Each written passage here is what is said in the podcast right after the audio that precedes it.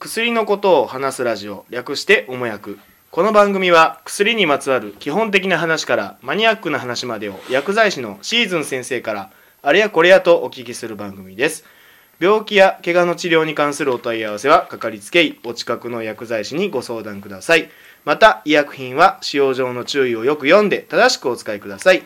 おはようございます。患者の海坊主です。おはようございます。患者のケリーです。おはようございます。薬剤師のシーズンでございますはい始まりました。始まったよ。おもやくですね。第はい。23回です。はい。シーズン先生。はい。やんかヤッカーの海底の研修に行かれたんですって？行きましたよ。お花見キャンセルして どうだったんですか？研修内容は。智弁学園が勝ったね。研修で？うん智弁学園と大阪桐蔭が勝ったね。何をおっしゃってるのかちょっと。あれやうん。なんでこ高校生も来る研修会だったんですか？そうそうそうそう。なんかねあのレフトスタンドでねビール飲みながら高校野球見てまし研修で？研 研修で？研修は？薬価はこ今年の4月のまあ薬価改正。はい。うん。結構まあいろんな薬が値段下がりましたけど、はい。まああの2年に1回薬の値段っていうのはまあ要は下がるまあ上がるものも例外的にはあるけども、うん。そんなのはまあ若干で。であの、まあ、例外なくほぼ全ての薬は値段が下がってまあそれの改正と、まあ、まあ我々薬剤師にとっては命題の調剤報酬の改定、うん本当にもう点数をどうやって取っていくのか自分たちがどうやってご飯食べていくのか、うん。自分たちがどうやって患者さんに対して指導していけばいいのかどうやって接していけばいいのか今後を占うような内容からっていうふうなことを、まあうん。勉強しにうん。兵庫県のうん。甲子園に行って、あ大阪桐蔭はやっぱ強いんだなと。ビール飲みながら学ぶんですか？学びました。フライドポテトも食いながらね。えそれを行かなきゃねいけなかったんじゃないの？そのれね説明会、うん。あの3つか4つぐらい、まあ、研修会があってああ。俺なんかその4月1日のやつは行かなきゃいけないっていう風な話だったんだけどどうもどっか1個に行けば別に行かなくてもいいよっていう風などまあ要は伝達講習みたいなもんだから。ああ。同じまあ周知周知されてればいいよとどこ,、ね、どこの薬局薬剤師、まあ、事務員さんもそうですに、まあ、伝わ伝えたっていう、まあ、事実さえあればいいからってことなんで、まあ、別に行かなくていいんだったら花見に。花見行こうかな、うん。うん。それがねうん。うん花見のね、うん。2日前に。う あ俺めっちゃ迷って、うん。んうん花見行った方がいいかな。でも今更行くって言ったらなんか飯とか料理とかお酒とかの準備とかもあるやろしあれかなと思ったら「甲子園行こうに」って言われて「ああじゃあ行こうか」って。二つ返事で行ってきました。そうか。花見より甲子園甲子園。まあでもか研なりね。修会より花見花見よりかなり甲子園。かなりケリーさんのファンキーケリーさんと海坊主くんのかなりファンキーな画像が LINE で送られてきました、えそんなのいつ写真え いつ写真撮ったの？別にファンキーじゃないですけどね。なんかえ写真撮っいい写真写真撮られてましたよ誰誰が撮ってたの？あやつら？まあ姫たち？姫たちですね。あれ？えまあ確かにてね LINE 飛んできてあ楽しそうだなって。確かにね一生日開けちゃった。ペロペロだね。ああですね。開いてましたね。あれ多分半分以上僕飲んだよ。えー、そうなんですか？うん。あの美味しかったやつ。うん。へだって他のメンバーほとんど飲んでないから、はいはいはい。自分多分3分の2ぐらい飲んであとその後カラオケ行ってワインはいはい。半分ぐらい一人ですごい。だってケリーさんすごかったのそんがな飲んだらね。日本酒ってこんぐらいのちっちゃいワンショットぐらいのコップで飲むじゃないですか、あの普通の紙コップの大きさの。ロング缶？ロング だっていやなみなみ入れてないよ。あーちびちび入れてたんだ。あそうなんですか？そりゃそうだ。よあそうですそんびっくりした。あれさすがケリーさんと思ってたんですけど。そんなねケリーさん知らんじゃないか。らあ あまあよあちゃんと節度を持って。まあそんだけねお酒を飲んでるとどうしても気になるのは、この血圧っていう。ドキまあ今日はし まったね流れを流れを血圧の話をね変えられたぜ。血圧の話をしましょうという、はい。はい。まああの話題を最初振って、うん。なんだよ花見の話かよ。裁判が始まりましたけど。なんだよ楽しいのかよ。あのね、うまあよく高血圧の方って、うん。うんまあ、血圧の薬飲むじゃないですか、まあ、上がいくつ下がいくつにしましょう、うん。まあ基準まあうん。ちょこちょこ変わりますけど、まあ基本的には大きくは変わらない、まあ飲むじゃない、うん。あれはな何をその薬っていうのは何の効果があって、うん。こう血圧っていうのがおす要は抑えてるわけでしょ、うん。そうです。その仕組みが分かんない。仕組みね、うん。例えば水の入った風船を思い浮かべていただいてはい。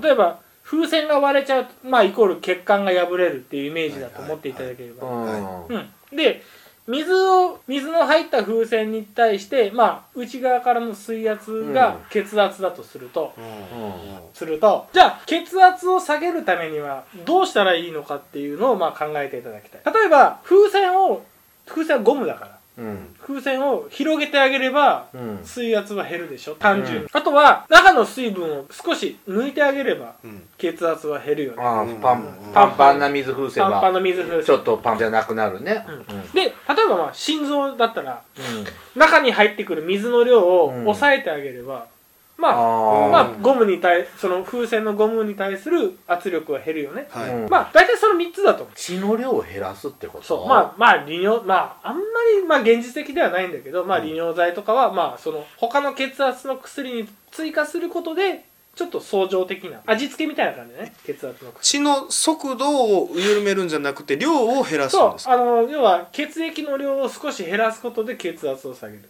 まあ利尿剤利尿剤でおしっこを出すことによってうん。血液の余分なねまあ適正な量ってある、うん。余分な血液の量の分を減らしてあげる。それプラス他の血圧の薬を組み合わせることで、まあより効果が強く良くなるっていう風なまあ薬とか心臓の動きを抑えてあげる。抑えるっていうのはそういうことなの？まあある。あの要はその心臓のこう例えば脈が速い人とかはは普通の例えば血液の量でも、うん。脈が速い人なんか血管にかかる負担が多くなっちゃうから、うん。だからその入ってくるその血液の量を、まあ、一定にするためにその心臓の脈をちょっと抑えてあげたりとかっていうふうな薬もある。ただねあんまりちょっと副作用とかの面で最近は使われてない。うんえでもさなんか血の流れ血の量を減らすとうん。他に貧血になったりしないの？まあまあ確かにね。あのうん低血圧、うん。うん。低血圧症状っていうのは大体どの薬でも注意事項が書いてある。だから血圧が下がりすぎるっていうのもやっぱ問題だから、のそれおしっこで流しちゃうみたいなそうそうそう感じそうするとみんなよくねあのよく言うんだけど、うん。血液っていうのをろ過して、うん。例えばおしっこにしてる、うん。腎臓っていう。う、んだから血圧が悪い血圧と密接に非常に関わってるのは腎臓、あうんそそう。うで腎臓にはあの血圧を上げるようなホルモンが放出されたりとか、まあ、副腎っていうところが出るんだけどうんまあ、それを血圧を上げるホルモンをまあ、抑えることで血圧を下げるっていうような薬もある。いろんなパターンがある。で要はその大体3つぐらいのうん。水を減らす、まあ、血液の量を減らす。うん。で血管、まあ、血管とか、まあ、ゴムをうん。広げてあげるっていう、うん。あと入ってくる量を減らしあのまあちょっと調整する、うん。まあ、減らしたらダメだから死んじゃうからね、あうん、まあ調整するっていう。薬で今メジャーなのが多分血管広げる薬かな。カルシウム拮抗剤。血管はなカルシウムをそのカルシウムなんとかって要はと血管っていうのは筋肉の要は筋肉の繊維の要は塊なのあそうなの？う。んそうで要は血管ってこう例えばこう交感神経があまあ要はスポーツする時なんかは、うんあの血管がちょっと収縮して血圧が上がって血液の流れが良くなって、うんで全身に血がうん。巡って筋肉の力を強くしたりとか、うん。で心臓がドキドキしながらも走ったりとか、うん。ちょっと運動できるような状況にするんだけど、うんで例えばリラックスしてる時なんかは、うん。あの心臓の脈拍が遅いしうん。血管が広がってて、ふーってリラックスした状態になるから、うん。こうまあ、だんだん眠くなってる、まあ、うん。血圧も下がってきてみたいな、うん。だから要は血管を広げてあげることで血圧が下がってまあその例えばなんで血圧をそうもともとなんで血圧下げなきゃいけないかって。うん。血管が血圧破れる破れるから。心臓っていうのもあるよね、うん。うん、でも血管の先にあるものってなんだろうね。毛細血管？うん、もうその先があるし例えば血管がずーっと伝ってってどこ行くかっていうと例えば肝臓だったり腎臓だったり、臓器がある。うん。心臓だったり。例えばそう内臓があるわけ、まあまあまあね内臓とかまああるんだけど、うん。そこの例えば腎臓に強いこう例えば血血液がな血圧の血液が流れてくると腎臓にダメージが入っちゃう、だってこう腎臓っていうのはすごいもうすごい細かい毛細血管の塊で強い血圧の血液が一気に流入してきたらその毛細血管にはダメージが当たっちゃうのね、っていうのでそれを血圧を下げることで要は臓器を保護しているよ。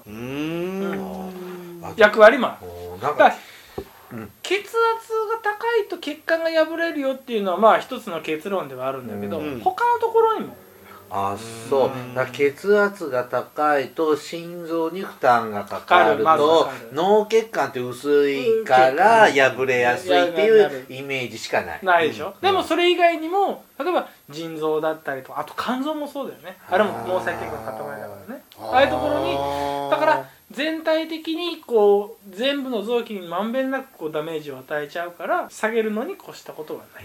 だけど下げすぎはやっぱりねうん危ないから、まあ適正な血圧っていうのはやっぱりあるんだけど、そのまあ血圧高いっつってもまあ血圧測定するとう、ん。上って大体100いくつの世界じゃない？そうそうそう、はい。あの110と120ぐらい。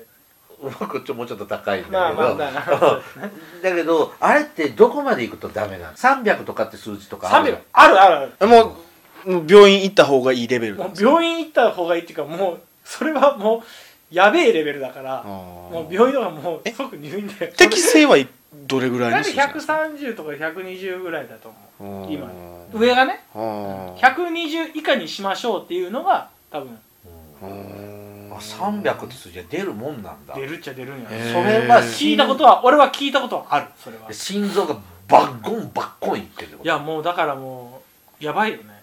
心臓どころの騒ぎじゃないよねあーじゃあもう脈拍もすごい数値脈拍もやばい数字だと思うしん。もうなんかもうもうもう見た目にもこいつやべえだろうっていう。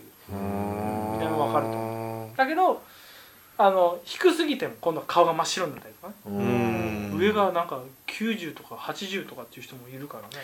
あー。低血圧低血圧それはその今血圧を下げる薬じゃないですか、うん。話をしてたじゃないですか、うん。上げる薬っていうのもあるんですか？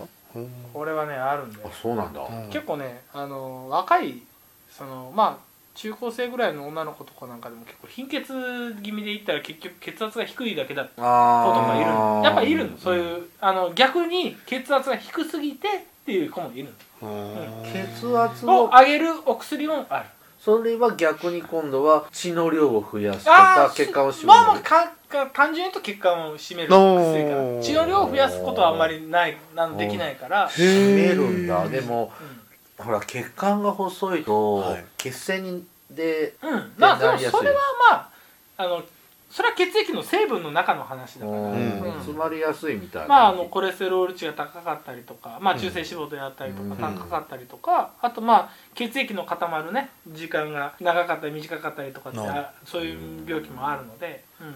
まあ、それは一概にあの締めるから血栓ができやすくなるっていうのはないけどね、まあでも中にはこう、まあ、血栓できやすくなってこう足がこうむくんじゃったりとかっていう、うん。まあ副作用もあったり結構あの女性なんかだとはい。結構ピルとかでこういう血栓ができやすくなったりっていう副作ピ用もある。ル？ピルってまあ女性ホルモン避妊。避妊用うん。避妊とかまあ生理不順で扱ったりすうるむくみやすくなるんむくですか？みやすくなったりとかうん。足のあたりでまあこの辺がよくねあの足のふくらはぎとかの方が詰まったりしやすいとう。何人かタバコ吸ってる人でピル飲んでる人っていうのは本当危ないからやめてと。ああそそううかあタバコもタバコはダメなの。なんか50代60前後ぐらいの女性の方で、うん。やっぱ血管の細いって言われてる人たちそうそうそう。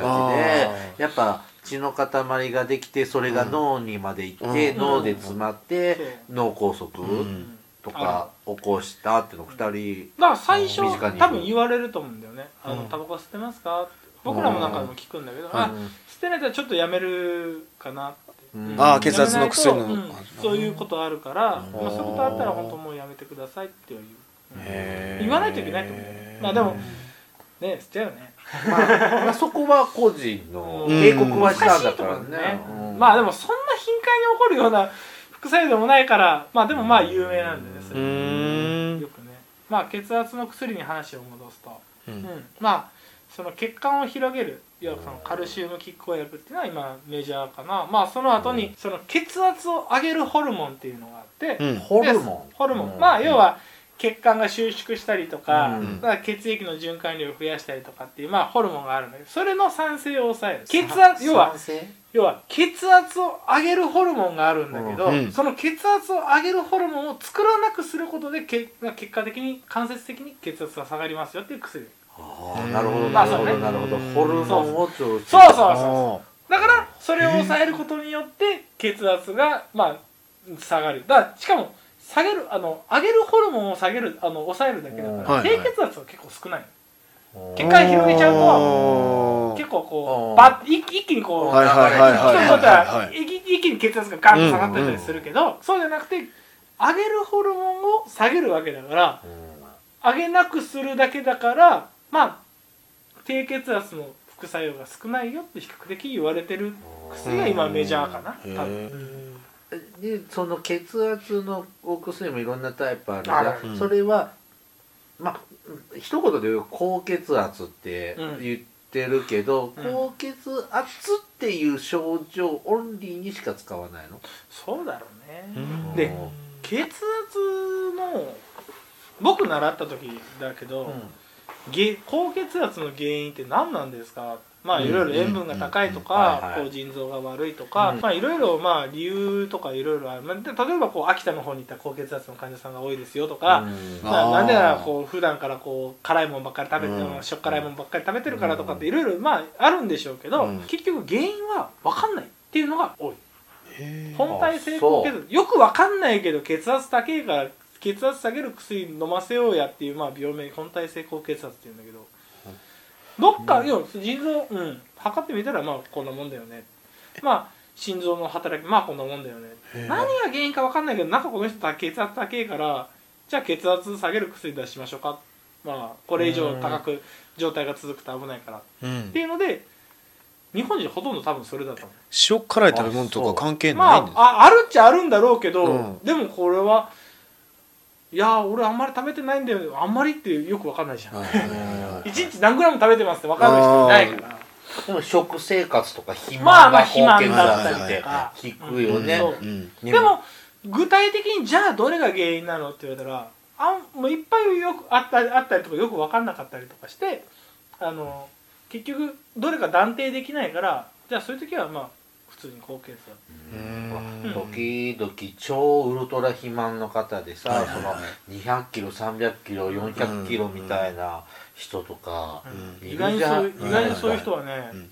血圧高いくなかったりするもんで。へえへー120とかそんぐらい。よくわかんない人おーだから間人間ってすごいんだよ。300キロある人はいっぱい全身に血を送んなきゃいけないかまあ心臓はら結構、うんポンうん。ポンプそうそうそう。はさ大変だから血圧も高くなるのかなって思うと一側にそういうそういうわけでもない。人によるんだろうねこれはね。おー。だからさまざまな原因が絡んでるらしいっていうレベルなんだだけど、じゃあ一人一人によってこう、うん。その症状であったりとか例えば、うん。血圧なんかもじゃあずっと高いのかっていうと結構日中は高いけど夜はそうでもないよっていう人もいるんだで朝方だけ高いまあなんかそのホルターの心電図、まあ、一24時間うん。血圧を測ったりとか心電図を測ったりする機械だったりすると結構こうまんべんなく血圧が高い人ってあんまりいない。うんそう結構この部分だけ高いとか。日内変動みたいなのも。日内変動ある。だからそれによって薬切り替えたり飲み方変えたりとかっていうのをされ今はもうしてるね。うんちょっと一旦ここで今回は。はいあれ記録が終わんなかったですね。ちょっとねあの僕 帰る時間が出てきたんでちょっと帰らせてもらっていいですか今日は。薬じゃあ帰れ、ね 薬が出なかったんでじゃあ今日はただだね。いいですか？まあ、今日はね、はい。1000円という、じゃあまず。えー本日の処方箋はとりあえず以上で。はい。はい。はい。おもやくではお便りを募集しています。アドレスはおもやく2017アットマーク gmail.com までお送りください。じゃあほじ本日の処方箋はつけていいですね。とりあえず1000円はい。お大事にどうぞやっぱ薬価改定が影響してんだねそうですね。はいはい、ありがとうございましたお。疲れ様でした